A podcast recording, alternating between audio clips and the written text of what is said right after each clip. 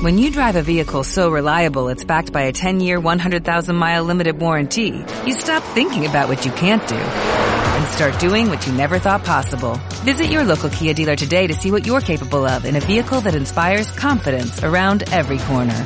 Kia, movement that inspires. Call 800-3334-KIA for details. Always drive safely. Limited inventory available. Warranties include 10-year 100,000-mile powertrain and 5-year 60,000-mile basic. Warranties are limited. See retailer for details.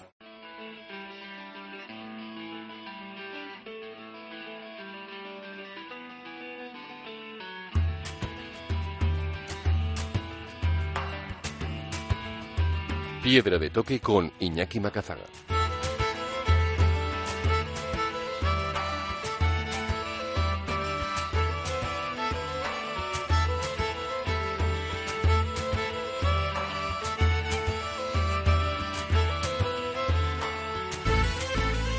Aquí arranca Piedra de Toque, el momento de los viajes, la montaña y la aventura en Onda Vasca, con todos los contenidos accesibles en piedradetoque.es. Hoy viajamos a vivir dos grandes experiencias viajeras que han inspirado otros dos grandes libros. El escritor navarro Pachirurzu nos guiará a golpe de papel por Filipinas y Papúa Nueva Guinea, el viaje que realizó hace hoy más de 12 años, pero que ha quedado congelado en el tiempo a través del libro Atrapados en el Paraíso. Ahora lo redita con la editorial Paniela y queremos que nos descubra uno de los mayores vertederos habitados del planeta y una de las islas en las que conviven más etnias diferentes. De este rincón de Papúa Nueva Guinea saltaremos con Andoni Rodelgo y su familia, con otra experiencia y con todo el planeta, los cinco continentes como escenario. Y es que durante siete años ha pedaleado por más de 75.000 kilómetros a lo largo de los cinco continentes y ahora ha recopilado toda esa experiencia en el libro El mundo en bicicleta, con el que comparte con todos cómo se puede vivir una vida alternativa al lujo, la comodidad y la seguridad que tenemos en nuestras casas y teniendo siempre como compañero de viaje por los caminos de todo el mundo. Kiko Betelu cerrará el viaje sonoro de hoy con la montaña desconocida. Aquí arranca hoy Piedra de Toque rumbo a los lugares más desconocidos del planeta.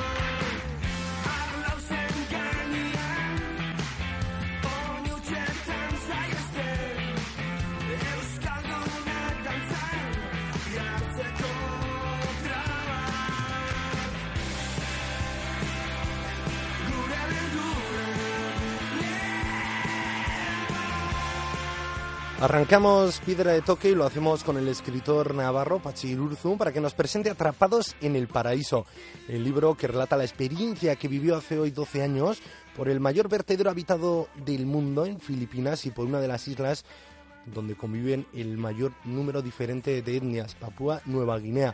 Todo arrancó con un premio literario y todo termina ahora en forma de libro. Egunon Pachi. Bueno, no sé eh, si preguntásemos a nuestros oyentes que les toca como premio 6.000 euros para invertir en un viaje, no sé si muchos coincidirían con la decisión que tú tomaste. Sí, la verdad es que en el momento que ocurrió aquello había mucha gente que me lo decía, ¿no? Yo en aquel momento estaba en un y estudiando euskera y, bueno, hice una pequeña consulta, ¿no? Entre mis, entre mis compañeros y, bueno, había gente que, que me decía, ¿no? Bueno, yo propuse ese viaje y había quien me decía que que bueno, está un poco loco, ¿no? Que quizás lo que voy a hacer era pues oírme 15 días a todo tren a Bora Bora. Hubo quien me dijo también que me gastara ese dinero en bonobuses para toda la vida. Pero bueno, yo había conocido a, un fotógrafo que estaba haciendo un, un recorrido de vertederos de todo el mundo, ¿no? Y que quería ir a, a, Asia en este caso y a Oceanía. Y bueno, entre los dos acordamos ir allí. Y bueno, la verdad es que es una decisión que ahora ya he visto con el tiempo de la que no me arrepiento en absoluto, ¿no? Aunque en aquel momento me pareció una locura porque fue así, invertiste ese premio de 6.000 euros a ir a descubrir uno de los mayores vertederos habitados que se encuentra en Manila, en Filipinas. ¿Qué te encontraste allí? Bueno, pues la verdad es que también eh, tengo que decir que era la primera vez que hacía un viaje, un viaje grande, ¿no? Fui un poco también a ojos cerrados, sin conocer tampoco demasiado el idioma. Y el mundo de los vertederos lo había conocido anteriormente pues eh, a través de pues de, las historias que me contaba este fotógrafo con el que fui, pero no in situ, ¿no? Entonces, eh, claro, yo en, el momento en que llego a, a Payatas, al vertedero de, Manila y, y, veo todo eso, la primera impresión es la de pensar que estoy viendo un documental, ¿no? No admitirlo como, como algo real, sobre todo pues el, el impacto visual sobre todo, ¿no? Ver a tanta gente allí trabajando y camiones llegando y, en fin, fue un poco fuerte, ¿no? Luego, con el tiempo, la verdad es que eh, fuimos yendo a diario, ¿no? Al, basurero y al final, pues bueno, eh, adquiriendo unas rutinas y conociendo a la gente y, en fin, ya pues viendo que es un, lugar en el que la gente vive y, y, sobrevive, pues también de una manera natural, ¿no? Y, pero bueno, ese primer impacto sí que fue bastante fuerte un primer impacto que imagino que tendría un gran contraste con tu segundo destino, Papúa Nueva Guinea.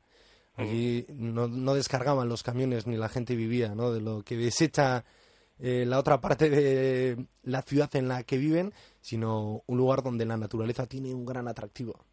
Sí, la segunda parte del viaje, que fue en este caso Papúa Nueva Guinea, pues quizás tuvo en el libro parece reflejada, pues quizás como un destino más de aventura o de o de, todos esos componentes, realmente es un país en el que pues eh, hay un montón de, especies distintas, de idiomas y, en fin, eh, la verdad es que es, es fue una cosa diferente a lo que es eh, a lo que fue Filipinas, en la que quizás pues, tuvimos más trato con la gente, también estuvimos más tiempo.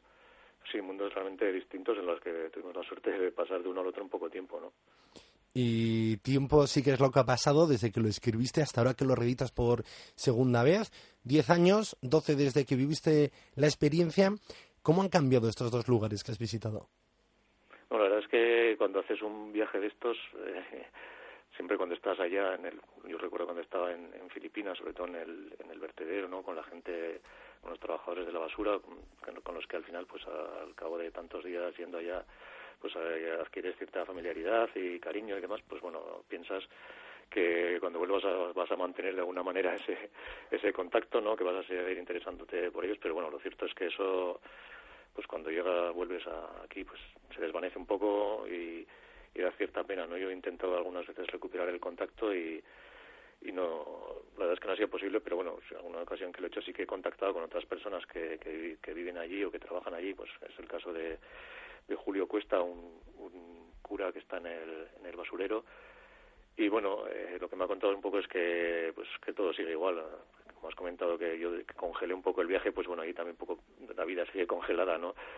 Así que la gente sigue viviendo de lo que otros tiran y, bueno, pues eh, situaciones duras. Me, me comentaba, por ejemplo, que fue en el caso de de las operaciones o médicas y demás, pues eh, tenían que aportar las propias familias, los propios pacientes, pues desde los guantes para las enfermeras, en fin, todo ese tipo de cosas, ¿no? Entonces, son lugares en los que pues la vida está detenida, ¿no?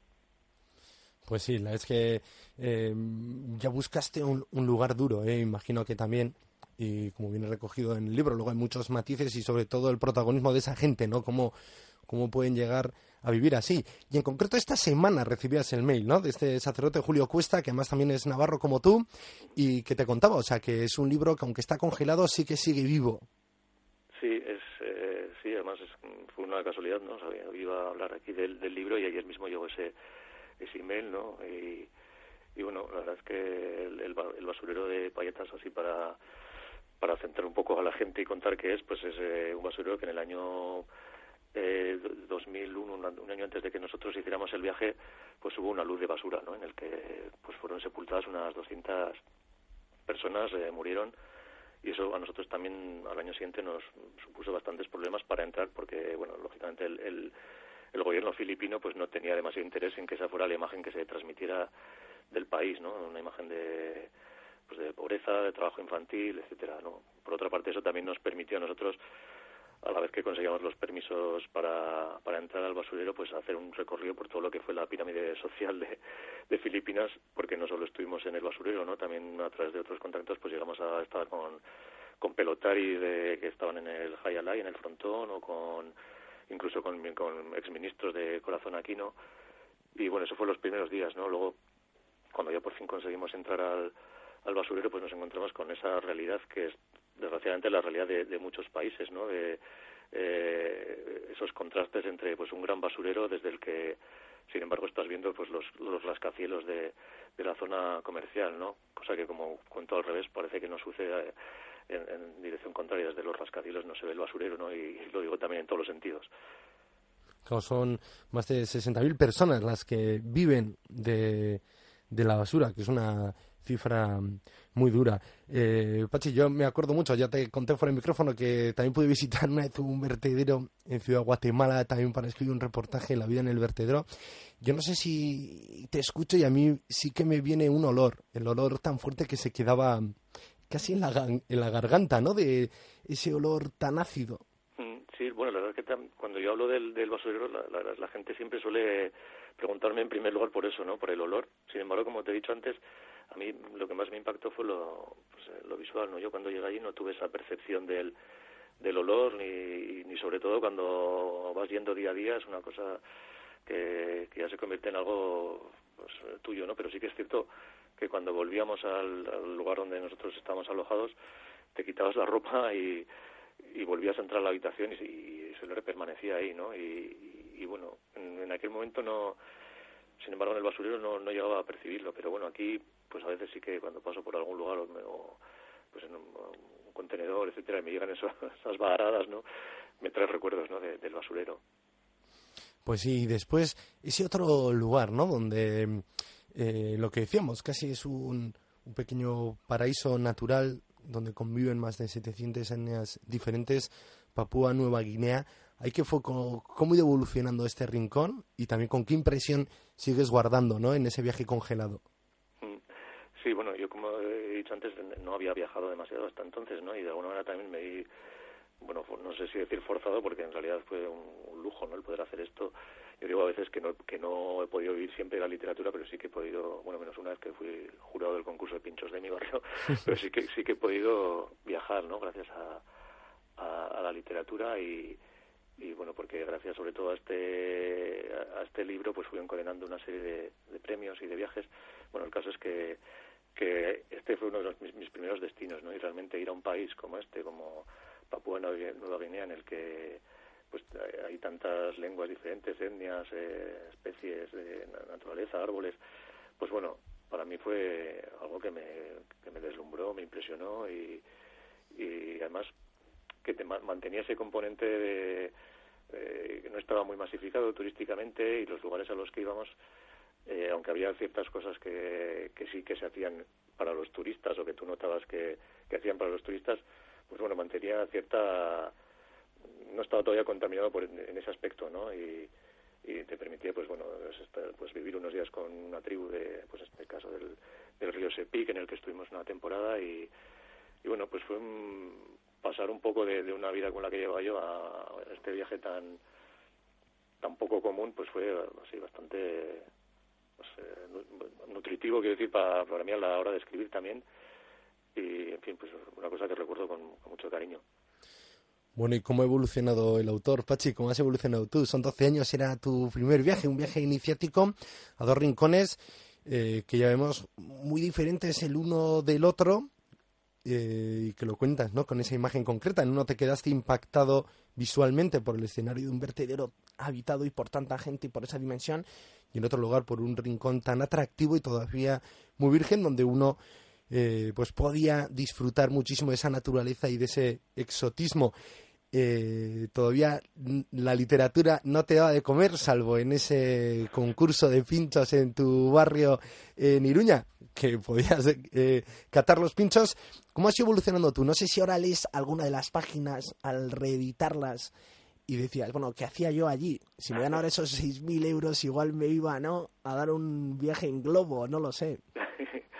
Sí, el, libro se volvió a reeditar pues eh, coincidiendo con los 10 años, ¿no? Desde que se hizo la primera vez, que fue una edición que sacó el, gobierno de Navarra, que quizás no tuvo un, un recorrido comercial y sin embargo pues el libro sí que a lo largo de ese tiempo pues fue cayendo en, en manos de, mucha gente pues que de alguna manera se convirtieron en, en fans del libro, ¿no? Y y bueno llegó a, puntos que yo no sospechaba se le ha ido mucho en, se ha leído mucho en clubs de lectura o poco antes de publicar esta segunda edición pues me llegó un mensaje también de una universidad de Estados Unidos ¿no? en el que lo habían trabajado me dio una serie de alegrías y entonces yo veía que quizás eh, se merecía una segunda oportunidad o una segunda vida no y entonces por eso lo lo volví a editar y al reeditarlo, pues bueno, tuve que, lógicamente, volver a leerlo y volver a, encontrarme con aquel viaje, volver a hacer el viaje quizás de otra manera.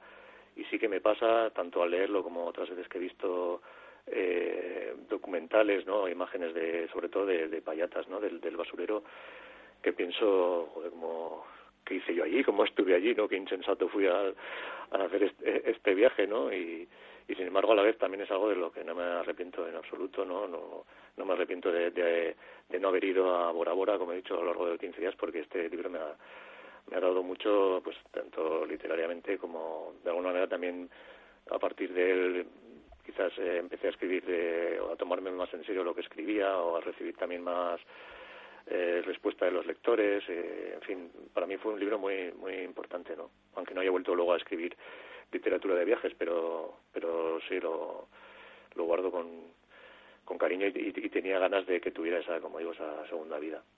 Una segunda vida y, encima muy bien apoyada, ¿no? Lo que tú dices en, en, los lectores y el uso diferente que han ido dando las personas eh, que se han sentido atraídas a leer tu libro y encima a compartir contigo esa experiencia tan diferente oye, no has podido, eh, lo que dices, comer de la literatura, pero sí viajar. En el 2002 este premio, 6.000 euros, con el que pusiste rumbo a Payatas y a Papúa. 2004 otro premio a Chiapas. Después, por un encargo a La Habana, escribes un cuento de Cuba y pones destino Bangkok. Bueno, no ha estado mal, ¿no? No has podido comer, pero sí que has podido viajar y coleccionar muy buenas experiencias. La verdad es que sí, una temporada de mi vida, ¿no? En la que en la que estuve viajando gracias a, a la literatura, ¿no? Eh, primero gané ese concurso de que organizaba el país, ¿no? Que eran los 6.000 euros para invertir en, un viaje. Hice este viaje a, a Filipinas y a Papúa y bueno, luego escribí el libro, ese libro ganó el premio a la creación literaria del gobierno Navarra y con ese dinero pues hice otro viaje a, Chiapas, a la vez me encargaron, como ya me había convertido en escritor de, de viajes, ¿no? Pues me encargaron una guía turística de La Habana, eh, allí escribí un relatito corto ¿no? de, sobre, sobre La Habana Vieja, que a su vez lo envié a otro concurso de una web de viajes. El, el premio era también eh, una, un viaje a Bangkok, en Tailandia, y, y, en fin, bueno, ahí se detuvo un poco la rueda.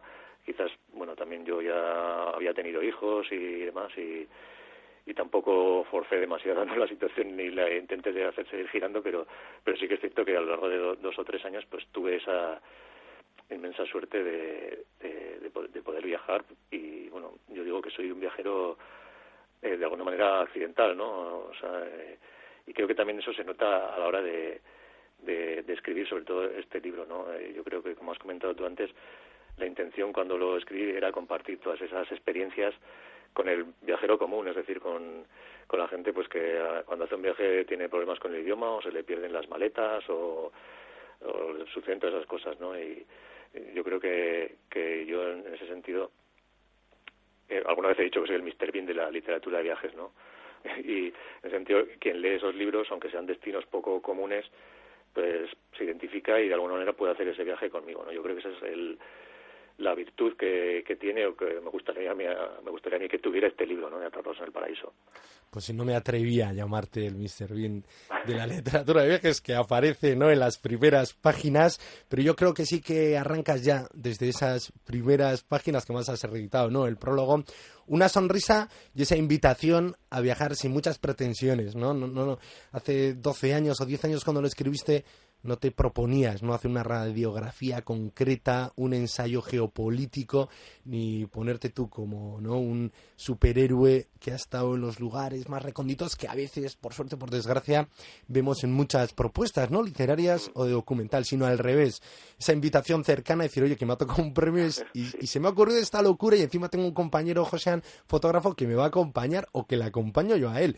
Y se van desencadenando una serie de anécdotas a las que no hemos entrado porque yo invitaría a la gente que se lo apunte atrapados en el paraíso editorial Pañela para que, bueno, pues para que acepten esta invitación de papel, abrir dos ventanas a dos lugares del planeta muy diferentes entre sí, pero con un hilo conductor común, que es Pachi Urzun, el autor que hoy nos ha acompañado. Es que ricasco. Y te seguimos, Pachi. Ojalá con este libro, eh, pues también, igual no te dé para comer, pero sí para hacer una hucha y quién sabe, ¿no? Realizar otro viaje otro lugar recóndito donde podamos seguir disfrutando de tu literatura. Un abrazo, Pachi. Muchas gracias. Agur.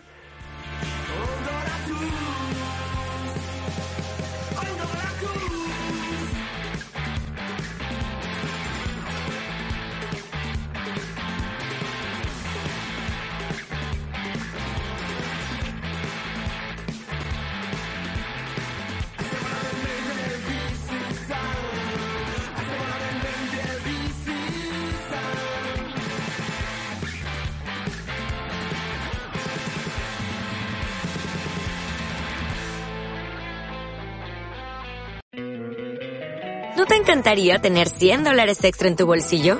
Haz que un experto bilingüe de TurboTax declare tus impuestos para el 31 de marzo y obtén 100 dólares de vuelta al instante. Porque no importa cuáles hayan sido tus logros del año pasado, TurboTax hace que cuenten. Obtén 100 dólares de vuelta y tus impuestos con 100% de precisión. Solo con Intuit TurboTax. Debes declarar para el 31 de marzo. Crédito solo aplicable al costo de la presentación federal con TurboTax Full Service. Oferta sujeta a cambios o cancelación en cualquier momento.